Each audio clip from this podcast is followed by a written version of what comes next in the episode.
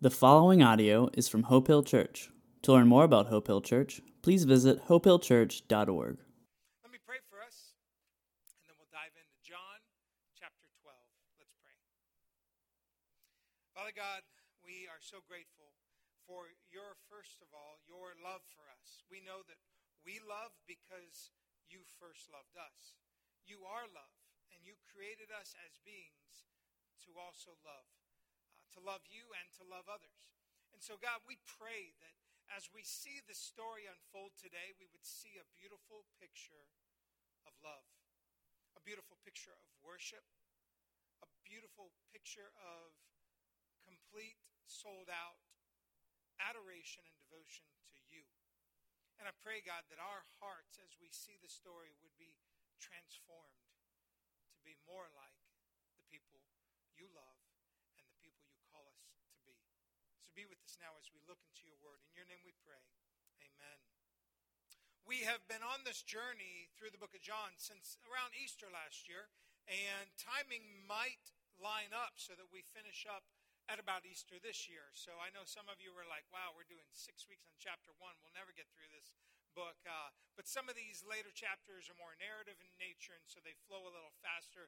Uh, but one of the most important things for us to see that I keep reminding us that the entire book of John, written by one of Jesus' closest friends the last three years of his life, John, the beloved disciple, John wrote in John chapter 20 he said, if I were to write every single thing that Jesus did, there's not enough volumes in the world that could contain uh, the awesomeness, the amazingness, the beautiful tales that he did.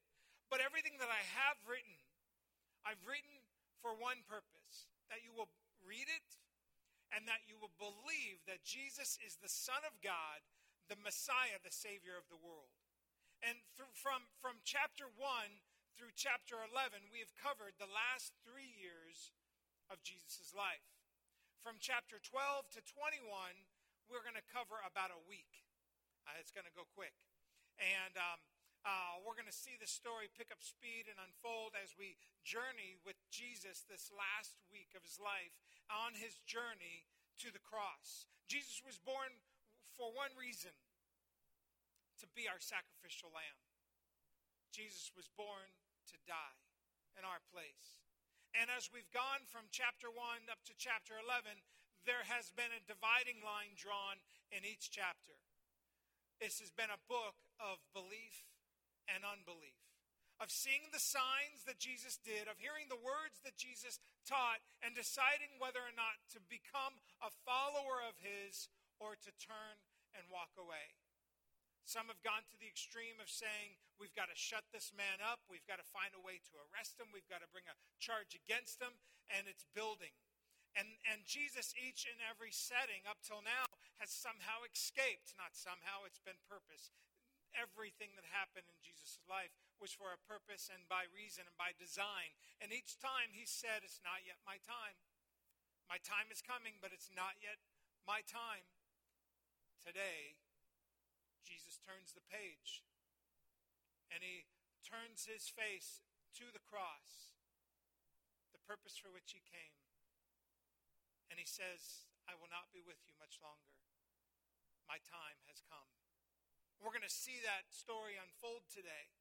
Throughout the pages of John, we have seen lines be drawn. And Jesus, from the beginning of time, has been about division, dividing even our calendar. Before Jesus, we have BC. After Jesus, we have AD. He comes to divide humanity. Those are either for him or against him. He divides our destiny. He even uh, divides families and marriages and friendships.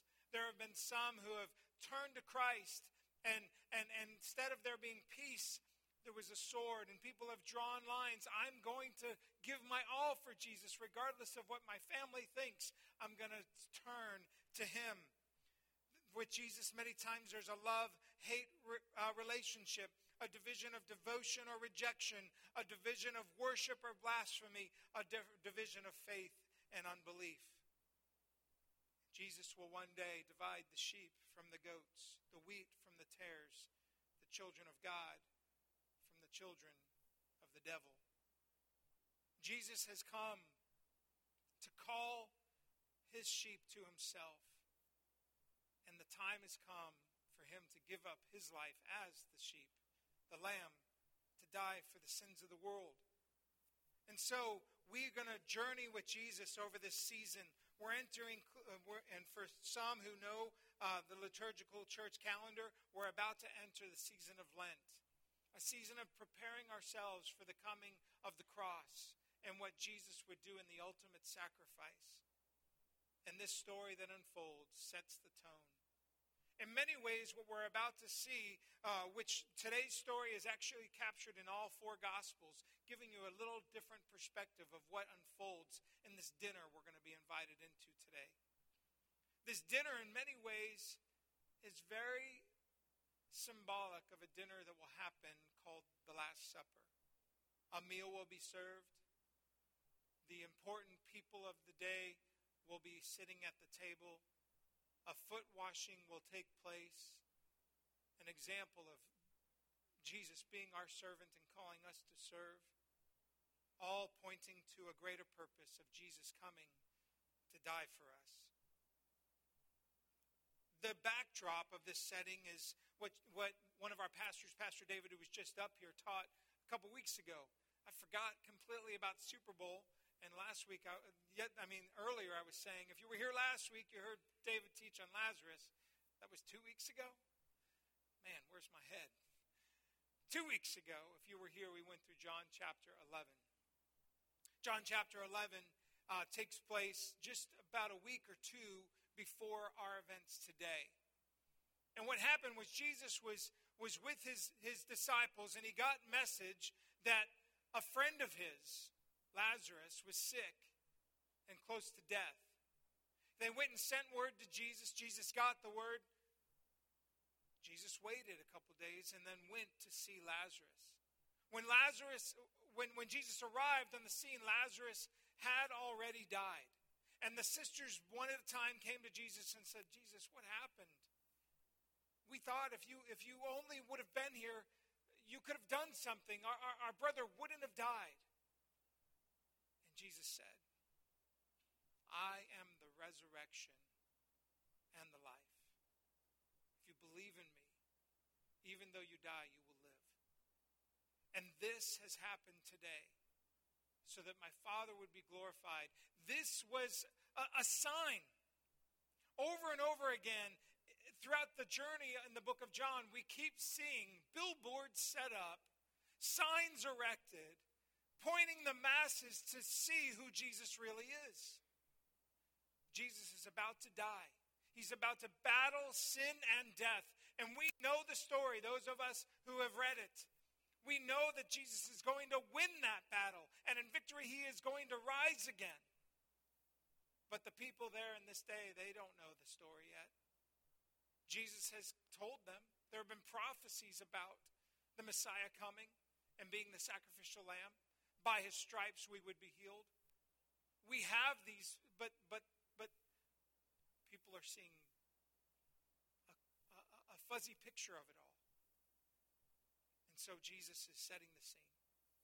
He wants them to see that he is the resurrection of the life, and he can, as he brought Lazarus back to life, he even has the authority, as we read a couple chapters ago. I have the authority to lay my life down, and I have the authority to raise it up again. Any, any good man or woman, or any normal man or woman, has the authority to give up their life.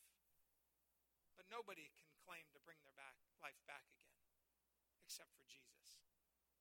Jesus did not choose his words randomly. He was meticulous, he was careful, he was detailed, and Jesus uh, was saying over and over again, I am the one that was sent. I and the Father are one. Before Abraham was, I am. Jesus was not just a good teacher, he's not just another rabbi, he's not just a moral figure in history. Jesus is God in flesh. The dividing lines have been drawn. Some are choosing to follow after him, and some want him dead. At the end of chapter 11, in verse 54, Jesus feels the growing tension. It's close to the time that he will give up his life, but it's not quite here yet. So, verse 54 Jesus therefore no longer walked openly among the Jews, but he went from there to the region near the wilderness, to a town called Ephraim, and he stayed there with his disciples. According to Luke 17, 18, and 19, he traveled also a little bit into Samaria and Galilee, and he did a last few couple visits, wrapping up his time here on earth, preparing his followers to be left behind to birth the church. He would birth the church in them, and they would continue the work that he's begun. Now, with the Passover coming, verse 55, the Passover of the Jews was at hand, and many went up from the country to Jerusalem before the Passover to purify themselves. Yearly, they would make this trip, and this would be the last one. Year after year, they would sacrifice a lamb, but Jesus, the Lamb of God, had finally come, and he was about to give up his life. No longer needing a Passover from that point forward, this would be the final Passover. People from all around the nation were traveling in, many up the road where Bethany was, many onlookers. Many people were hearing the stories of Jesus again. Many were wondering as they arrived in town, will Jesus show up? Look at the verse, verse 56. They were looking for Jesus and saying to one another as they stood in the temple, What do you think? Do you think he's going to show up? Is he going to come to the feast at all? While others were hoping he would because they were ready to end it all. Verse 57 The chief priests and the Pharisees had given orders that if anyone knew where he was, they should let them know so that they might arrest him. Lines have been drawn, people are gathering, and Jesus knows his time has come. So he turns and heads back to Jerusalem, stopping in Bethany at the home, at, at, at the town where the family was, where that he loved dearly, spent a lot of time with Mary, Martha, and Lazarus. Now, what's interesting about this story from um, the other uh, gospels that talk about it is they don't actually, he doesn't actually go back to Mary's home. Now, I don't know if, it, if there was a stakeout. You know, cops will post a stakeout. We want to wait and see if he comes back. So this dinner actually takes place at Simon's home. And if you read it in Mark and Luke, you'll see that. Now, Simon was something interesting about him. He was a ex-leper. Uh, so this is an interesting dinner. You've got an ex-leper and an ex-dead man and Jesus. Can you imagine what the conversation at that table was like? And, and, and, and you know, there weren't uh, medications back then to clear, uh, cure leprosy. So Simon himself had been cured by the Savior. And he was throwing this dinner. They were throwing this party. Uh, this, this occasion was special. Uh, they wanted to celebrate the new life of, in Lazarus, the healed life in Simon. And I'm, I'm sure they were planning for it.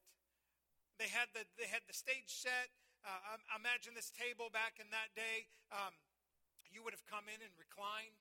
So you would have been kind of like laying on your side while you're eating close to one another, intimate, not just a quick meal, but a meal over lengthy discussion. And this is the scene. You've got Lazarus, Mary and Martha, sisters, Jesus, Simon, and the disciples, including Judas, all there. A little good sized crowd, kind of like our newcomer dinners at times they were close. And I can imagine the stories were sweet. I can't wait to one day get to heaven and rewind the tapes and watch all of this played back. I'm sure there's a VCR somewhere up there, but let's take a look at what the scriptures say. Six days before the Passover, chapter 12, verse 1. Six days before the Passover, Jesus turned headed to the cross. Six days from the thorns, six days from the nails, six days from the spear, the sneers, the hatred, six days from the sin bearing, six days from the loneliness of being forsaken by the Father, six days from the reason he came, the Passover time that he would give up his life for ours. Jesus, therefore, came to Bethany, Bethany being the town on the way to Jerusalem where Lazarus was from, the man he rose from the dead. So they gave a dinner for him there. The other Gospels tell us it was at Simon's house. Martha served.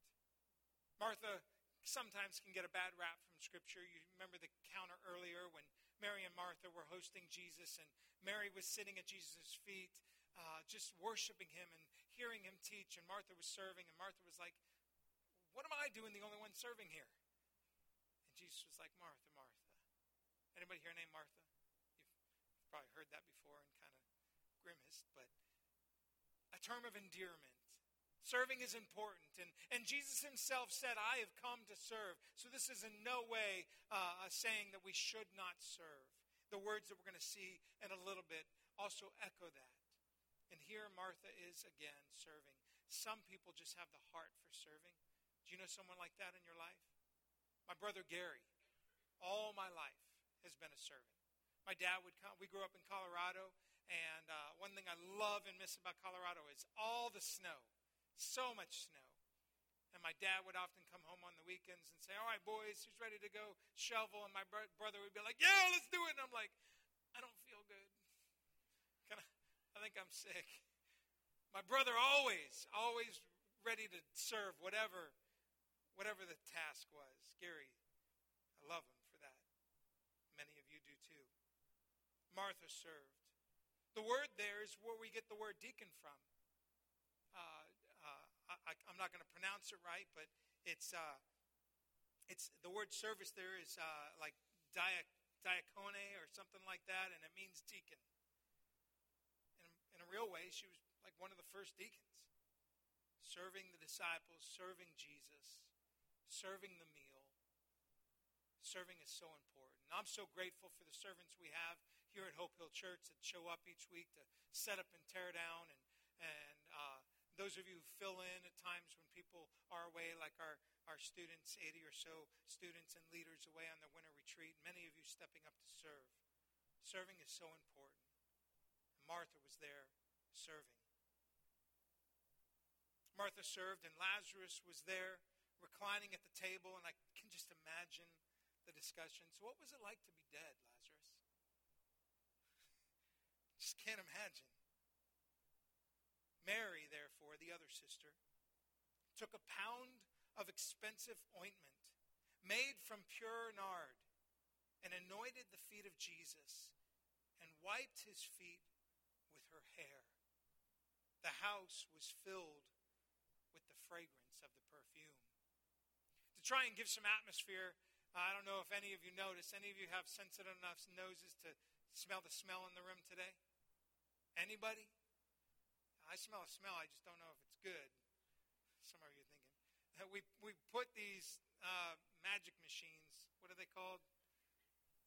Essential oil diffusers or whatever around the room, but I can't smell them. But we wanted to fill the room with a fragrant smell. Because that's what happens here. You see, Mary went and this again a special occasion you've got an ex-leper an ex-dead man all these close people they are in love with who Jesus is. Mary has seen this man come in and change her life, change the lives of countless others. She's heard the stories. She's in love with Jesus as the Savior, as the Messiah, and she wants to worship him. And she doesn't care what anybody else thinks. She goes and gets an alabaster jar, we read from the book of Matthew, filled with about 12 ounces, about a can of soda. When you put it like that, it doesn't seem like it may be worth that much. A bottle of perfume, what's that, a couple dollars? This nard was something uh, found from areas like Tibet, hard to come by. Judas actually puts a value to it in a couple minutes. And he says, What are you doing? Actually, let me just read it for you. She poured out this alabaster jar. Uh, Matthew and Luke and Mark actually tell us that she breaks the bottle and, and she anoints him head to toe. She's, she's poured it all out. She is not caring of the setting, she's not caring who's watching. She lets down her hair In Jewish culture, women just didn't do that. You did that around your husband and him alone. But here, she, she just in brokenness and humility, in, in, in an act of pouring out love, she breaks down giving up the thing that is most valuable, probably to her entire family, in worship of the Savior. She begins to use her hair to wash his feet. Foot washing was very normal uh, for these dinners. But they typically happened at the front door of the house. There was a, a, a, cleaning basin there. The lowest servant was assigned that job. As guests came in, you dip your feet in. They'd have a cleaning towel, and, and you would be cleaned off so that while you're reclining with your head near someone else's feet, you're not having to deal with that stench. You have fresh, clean feet. And we're going to see the same thing happen at the next meal a week from now. It wasn't normal for this to happen in this manner. It was normally water and a towel, and here it is this expensive ointment, this perfume. What we know about this perfume is it was typically used in burials. In Jewish culture, they would, they would prepare the body and then they would cover it with oils and spices to try and do the best they could to keep the smell of death away so they could continue to mourn and revisit the grave and, and smell these good smells instead of the others. It's very symbolic what's happening here, and I don't believe Mary knew what exactly she was doing, but Jesus draws attention to it in a moment. What we do see from Mary is she doesn't care what's going on. She doesn't care what the culture says. She doesn't care what anybody in the room thinks. She is going to give her all for her Christ. Why is it in our culture that it can be so awkward at times to see people sharing expressions of love? Have you ever been in public and seen two people kissing? Now, uh, yeah, it's cute to see somebody maybe give a little kiss and say goodbye and they're on their way, but really kissing? How many of you found it awkward to see two people in public kissing? Come on, I know I'm not alone here. That can be awkward. Like, get a room already. In some ways, what's really bizarre is our culture is more okay with outward displays of lust than love.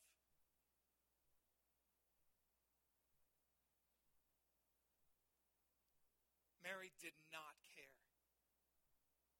The only thing that she was focused on in this moment was the resurrection and the life. The one who changed everything and at the mention of a name brought life to a dead man. Her brother was now alive. Her life was changed. She had seen Jesus for who he really was she fell down to her knees and gave her all to him. When was the last time you allowed your love to lavishly poured out for your Savior? When was the last time that you did not care who was in the room? You were going to worship Him with all you have and all you are.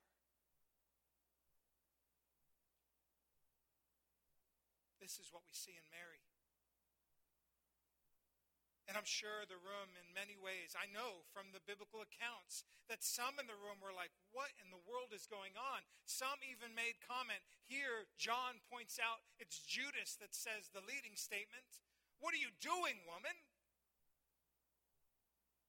You could have sold that perfume and given the money to the poor. You're not thinking clearly.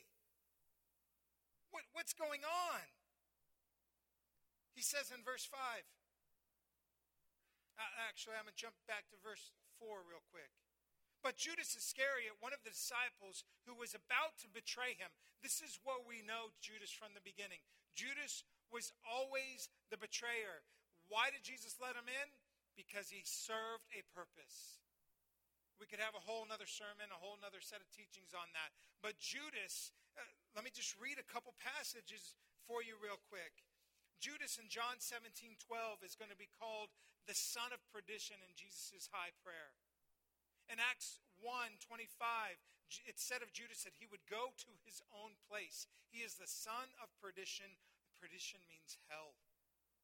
John 6 70, when Jesus is seeing most of the crowds walk away, the disciples are then asked, Are you too going to leave me?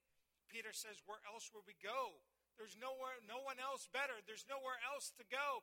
But Jesus calls out in John 6:70 and says, I understand, but one of you is a devil. And this week, after the dinner on Thursday night, Satan himself will actually enter the body of Judas, possessing him.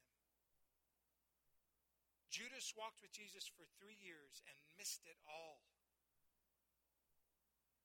Judas is seeing this act of lavish worship, and all he can think about is, oh my goodness, what could we have done with that money?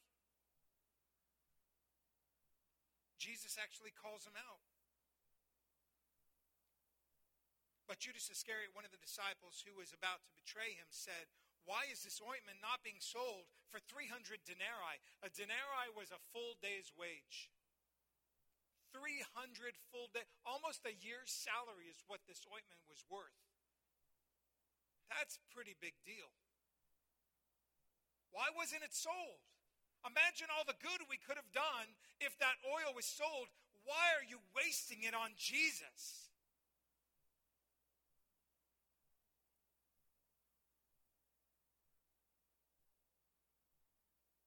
We could have given it to the poor. He said this, though, not because he cared about the poor, but because he was a thief. And having charge of the money bag, he used to help himself to what was put in it. Two extremes. We have Mary. Nothing else matters, God. Nothing else matters, Jesus. You are worth more than my all. I give it all to you. Judas, what are you doing? You're foolish. That money could have been used for something else. Judas wanted to be in the position he was in for his own reasons. He was a man of greed, ambition, worldliness, and self interest. Things were not going the way he hoped. He wished that Jesus would have been the true king who would have set the uh, uh, Jews free from the Roman Empire, and, and he could have been there at the, at, at the staging to get a position of authority in Jesus' kingdom. And this is all falling apart. This is not going as it should have been going. And after this point, we're going to see from other accounts that he leaves this meeting, this dinner, and he goes to meet with the chief priests. Works up a deal to sell Jesus for 30 pieces of silver about four months worth of wages compared to the 300 we just saw spilled out as an act of worship. Worship, defiance. Many of us would never say, I'm definitely not a Judas. But when was the last time you gave everything for your Savior? I'm not a betrayer, but how many times do we betray Jesus with the choices we make? I would never sell out my Savior, but when was the last time that something else became number one in your life that Jesus fell a back seat to? We are called to love so lavishly Jesus said, will, The world will know you are my disciples by your love for one another. When was the last time we loved so lavishly? Judas Iscariot is on the scene. Jesus calls him out and says this, verse 7 Leave her so that she may keep it for the day of my burial. If you look at the different accounts, Matthew 26 records it this way What she has done has prepared me from my burial. Mark 14 says, What she has done has anointed my body for my burial. And Mark 14 19, Jesus says of this act, wherever the gospel is preached, this woman's story will be remembered as a memorial for how we are to worship our Savior. Leave her alone so that she may keep it for the day of my burial. Keep what? The oil, many scholars and theologians believe the oil is gone.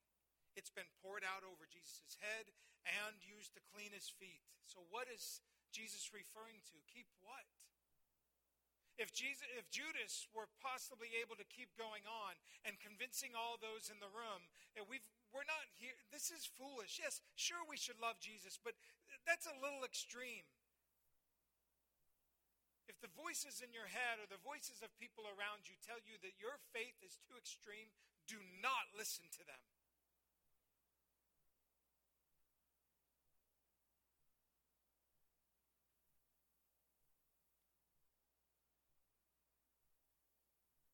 Leave her alone so that she may hold on to the Spirit.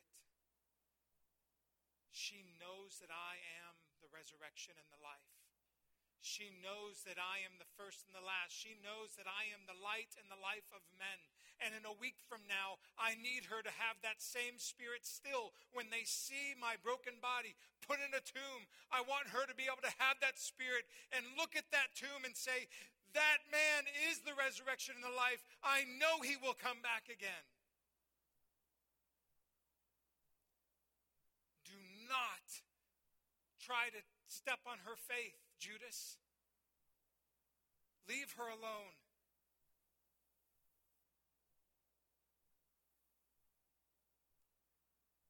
There is a time and a place for most things. Even Jesus knows the taking care of the poor are important and of utmost priority. His brother James wrote, The kind of religion that Jesus desires is the taking care of orphans and widows. And so in verse 8, do not hear it wrong when Jesus says, For the poor you have always had with you, but you do not always have me. Yes, this oil could have helped the poor, but you didn't really want it used for that, Judas. What is happening here is what's of most importance. I am about to give up my life. The poor you will always have. And even after Jesus comes back, he's meeting with his disciples. Remember Peter, the conversation? What does he tell Peter to do? If you really love me, feed my sheep. Take care of my sheep. Take care of the poor. Jesus came to take care of the poor, the broken. But right now, the focus is in the right place. Leave her alone.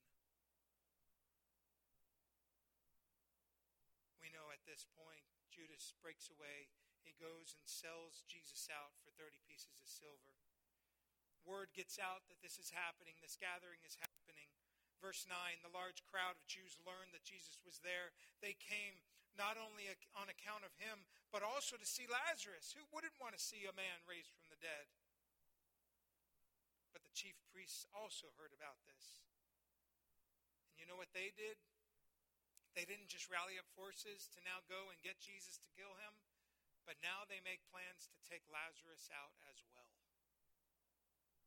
Can you believe that? We're going to kill this extreme, lunatic, crazy, insane man who is demon possessed. There's nothing good about him, but we also can't have any evidence that somehow points people to him as a savior. We've got to take out the evidence as well. Lazarus has to go. Not only on account of him, but also to see Lazarus. So the chief priests made plans to put Lazarus to death as well, because on account of him, many of the Jews were going away and believing. Jesus. As the worship team comes up, I want to close with these couple points to us. The big picture of this story, our, pers- our perspective at sometimes can be flat out evil. We can look at this display of worship and question it. Was that really the right thing to do? Should she have wasted all that perfume on Jesus? May we never question someone else's faith. We don't have the whole picture and we don't always see the things the way Jesus does. And let us not make the mistake of saying, well, I'm not like Judas because sometimes we do things that put ourselves in the same place of being a traitor to our Savior. Number two, Brandy wanted me to use this phrase that love is gushy. True love is gushy. When was the last time you gushed? Seriously. When was the last time that your love and worship was gushing out of you to the Savior who deserves it all? Regardless of what the people around you think. Love looks like gifts, it looks like self sacrifice, it looks like tears shed at a wedding. Looks like worship and postures that are not caring about what people think. Does your love for your Savior gush? Pour out. Jesus said, This world will come to know you are my disciples and know me as their Father and Savior in heaven by how much you love one another. Number three, Love leaves an aroma in the air. It lingers. And it keeps giving. Without love, what is the point of any of this? Though you may have all the gifts and powers and talents in the world, without love, they are like a clanging cymbal. Like the fragrance in the air, our love for Jesus produces an aroma that is sweet and draws others to our Savior we are called to be that love in other people's lives. So if you hear a voice in your head tell you to moderate your love for Jesus, don't listen to them. Let your affections for Jesus be lavish. If, if, you if the voices in your head or the voices of the crowd around you tell you to instead be rich in money, don't listen because Jesus has all the richness you need. And anything that money can buy cannot compare anything to him. If any voice tells you that his death is anything less than a triumph over death, do not listen. For he is the resurrection and the life. And whoever believes in him, though he die, yet shall he live. Father God, I pray that you would help us to learn to love lavishly. That we would learn to worship you in the fullness of who we are. You are worth it all. Father God, in the ways and areas in our life that we sometimes betray you, break us, make us new. Forgive us. Pick us back up so that we can continue to follow you. Thank you for being a God of second and third and 500th chances. A God who loves to no end and forgives always. So let us learn to live and to love with you. as our worship team closes us in a time of response and reflection, the four corners of our room, we have tables set up, modeled after the Last Supper of Jesus when he was with his disciples. That last night before he was arrested, he took bread and he said, This bread from now on is a symbol of my body broken for you. And this cup is a symbol of my blood that will be shed for you in the forgiveness of the sins of the world. As often as you eat and drink of this, remember me. On each table, we also have a basket where you can give back to God out of the blessings He's poured into your life as you feel led. If this morning you're at a place of realizing that you're not quite where you should be with the Lord, the great news about right now is that there's no time better than the present than to turn your life back to Jesus. To realize He's there waiting for you and He loves you and He's ready to pour out His lavish love into you. So, as our response happens, I'm going to go to the front. A couple of our other leaders will be there as well. We'd love to pray with you. If you're ready to receive that love, maybe for the first time, you're ready to say, you know what? I want to give my heart to Jesus. I want to accept him as my Savior and Lord. Today, I want to be made new in him. Come forward. We'd love to pray with you about that. If there's something else going on in your life, a burden, you're not meant to carry that alone. We'd love to hear about that and pray with you about whatever it is that we can pray with you for. So come on forward. And as the Spirit leads you, if you're ready to receive communion, remembering what Jesus did for us in our place, then we invite you to go into the four corners of the room and remember. So let's now stand and respond as the Lord leads us. Father God, move in our midst now, I pray.